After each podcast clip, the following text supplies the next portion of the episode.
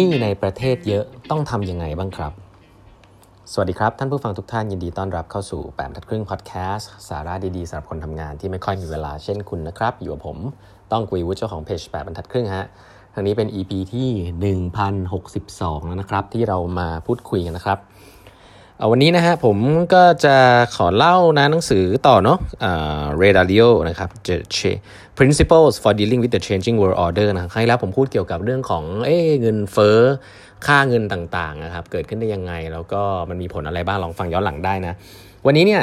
อย่างที่บอกนะหนังสือมันหนามากเลยเล่มนี้ผมก็จะเอาเป็นประเด็นที่ผมอ่านผมชอบมาเล่าให้ฟังกันเนาะเพราะว่าจริงๆหนังสือเรดาริโอนี่คือเนื้อหาแน่นอยู่แล้วนะครับมีประเด็นหนึ่งซึ่ง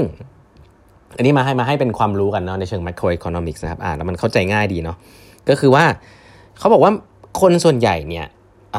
จะชอบคิดนะว่าการถือเงินสดนะครับ cash เนี่ยเขาใช้คำนี้นะว่า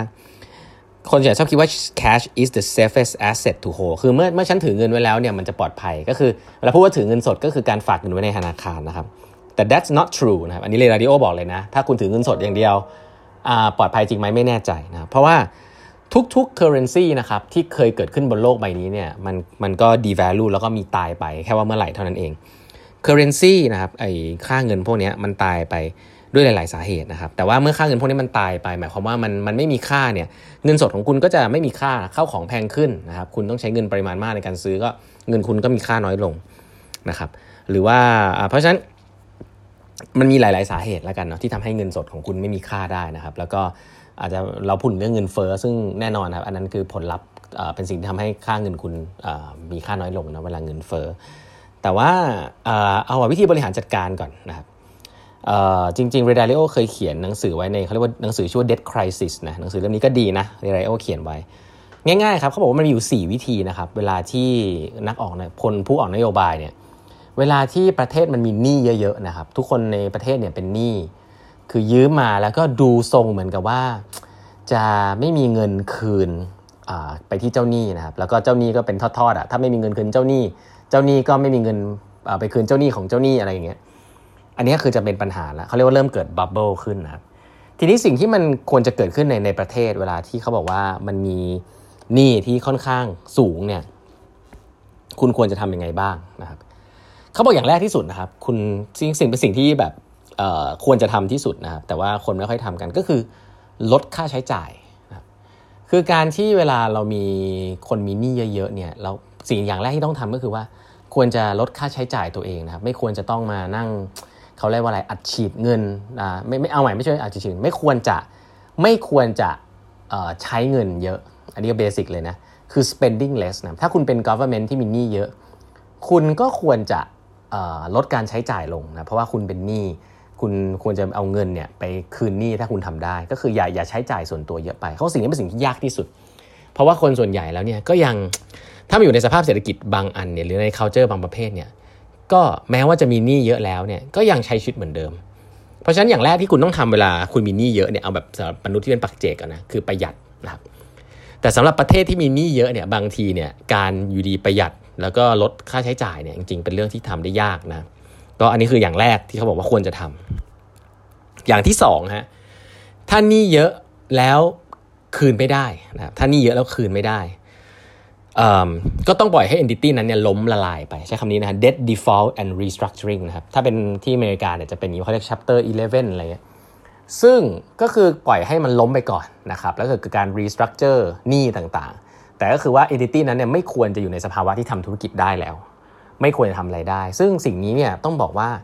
ส่วนใหญ่แล้วมันเป็นเรื่องร้ายแรงนะครับ อาจจะเคยได้ยินคาว่า too big to fail คำนี้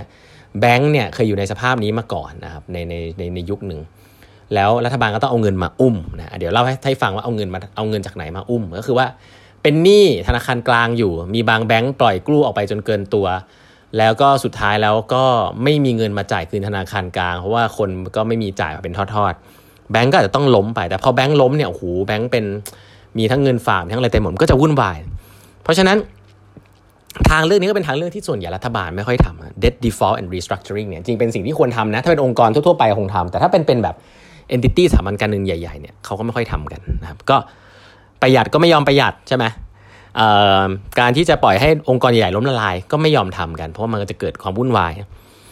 อันที่สามนี่น่าสนใจครับเพราะว่าอันที่สามเนี่ยในเชิงของประเทศที่แบบมีหนี้เยอะๆเนี่ยเขาก็จะบอกว่า เพราะฉะนั้นรัฐบาลจะต้องเก็บเงิน เก็บเงินให้ได้มากขึ้นนะครับเพื่อเอามาจ่ายหนี้ของตัวเอง เก็บจากใครเขาเก็บจากคนรวยฮะก็คือว่ารัฐบาลจะต้องเพิ่ม tax นะฮะการเพิ่มภาษีเนี่ยจริง ๆ ส่วนใหญ่อะคนคนรายได้น้อยเนี่ยไม่ต้องเสียภาษีหรอกเพราะว่ารายได้ไม่ไม่ค่อยเยอะ คนรายได้เยอะต้องเสียภาษีเยอะเพราะฉะนั้นการเพิ่ม tax การเพิ่ม tax เพื่อเก็บรายได้เข้าประเทศหรือเข้ารัฐบาลเนี่ยเป็นสิ่งที่ทำได้นะ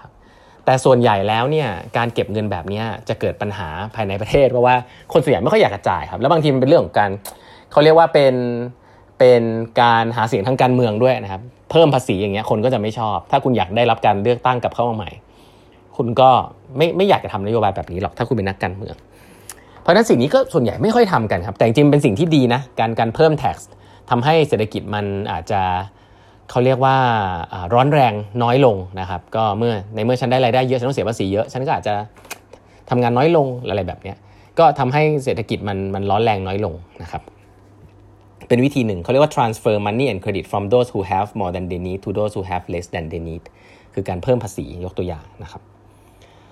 แต่ในประเทศที่ส่วนใหญ่นี่คือทางแก้ปัญหาของประเทศส่วนใหญ่ในปัจจุบันนะคือข้อ 4 มากกว่า คือเวลาประเทศที่มันมีหนี้เยอะแล้วก็จ่ายคืนไม่ได้เนี่ย สิ่งที่รัฐบาลเลือกจะทำได้ แล้วก็หลาย ๆ ครั้งมันไม่มีผลในระยะยาวในระยะสั้นนะแต่มีผลในระยะยาว แต่เป็นสิ่งที่รัฐบาลหลาย ๆ แห่งทำและที่อเมริกาทำเยอะมาก ก็คือปริ้นเงินครับก็คือปริ้นเงินออกมาเลยครับปริ้นเงินออกมาแล้วก็ให้กู้เพิ่มครับให้กับเป็นดอกเบี้ยต่ำมาก แล้วรัฐบาลก็เอาเงินพวกนี้ปล่อยกู้ออกไปนะครับ ก็ทำให้มีเงินอยู่ในระบบเพิ่มมากขึ้น เงินพวกนี้ก็ถูกเอาไปใช้หนี้เอาไปทำอะไรกันว่าว่าไปเนาะก็คือเป็นการปริ้นนี่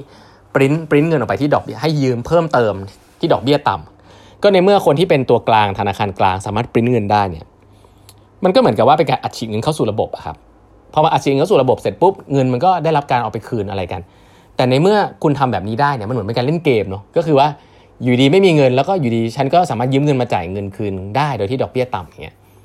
เมื่อมีเงินในระบบมากขึ้นครับสิ่งที่จะเกิดขึ้นก็คือเขาเรียกเงินเฟ้อแน่นอน เงินเฟ้อก็คือเงินจะมีคุณค่าน้อยลงของก็จะแต่เงินที่คุณถืออยู่อะมันเป็นร้อยบาทเท่าเดิมฮะ แต่ของมันจะแพงขึ้น ก็ในเมื่อ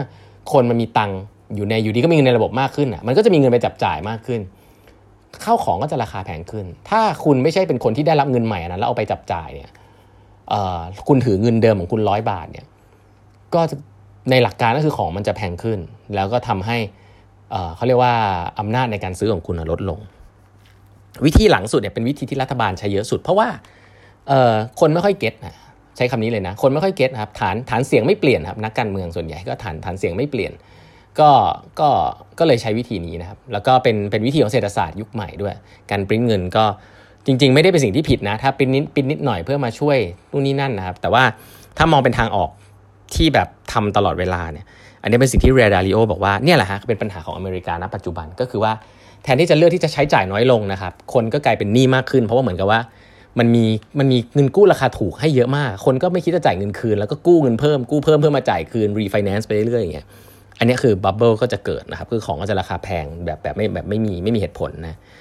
การที่จะปล่อยแทนที่จะ spending less ก็ไม่ทำคนที่มีหนี้อยู่แล้วปล่อยให้ล้มละลายไปก็ไม่ทำเพราะว่าถ้าเป็นพวกคนตัวใหญ่ ๆ ก็จะมีผลต่อคนเยอะ ก็ก็ต้องปล่อยเงินง่ายๆฮะก็คือว่าต้องปิ้นเงินมาอุ้มแล้วก็เอาเงินเนี่ยให้คนกลุ่มนี้กู้ไปเพื่อใช้หนี้อะไรเงี้ย